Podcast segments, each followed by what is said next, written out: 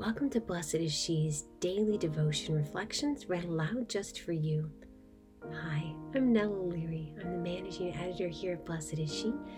I'm so grateful to be able to share the words of my fellow writers, over 40 women from every stage and walk of life.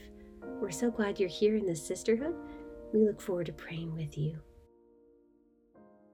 Today's reflection is written by Tricia Tremble. Provide what I need, nothing more. The air was sticky and dense. Escaping the heat, I walked into an intimate museum that was once home to St. Bernadette. This one room dungeon, formerly a jail, holds few treasures.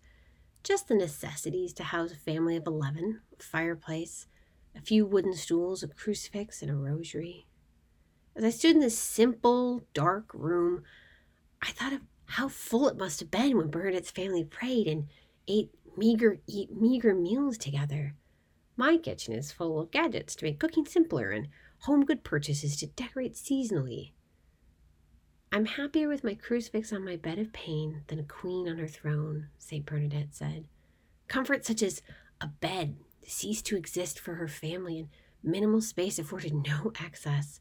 Instead, they slept on the hard floor, using each other as blankets of warmth. I have a queen size bed and central air and heat to keep my room the perfect temperature no matter the season. Our Lady of Lourdes revealed to St. Bernadette, I do not promise to make you happy in this life, but in the next. Bernadette greeted Mother Mary in the grotto in the same meager dress and babushka. Conceivably, she possessed not much more than the clothes on her back. My closet is full of clothes I rarely wear, and I concern myself more with external appearance over my internal life with God. From this moment on, anything concerning me is no longer of interest to me.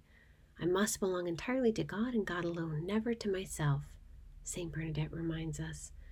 It's no wonder Mother Mary chose this meek, holy child to appear to and reveal who she is.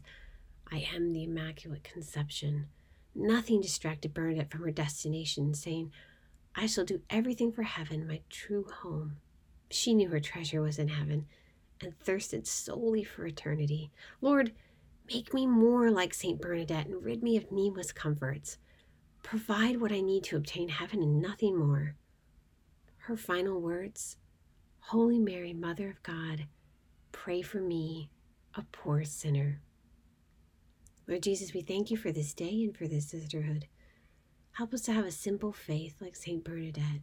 We ask this in your holy and precious name. Amen. Thank you for listening. You can subscribe to receive our devotions via email at blessedshe.net slash subscribe. God bless you.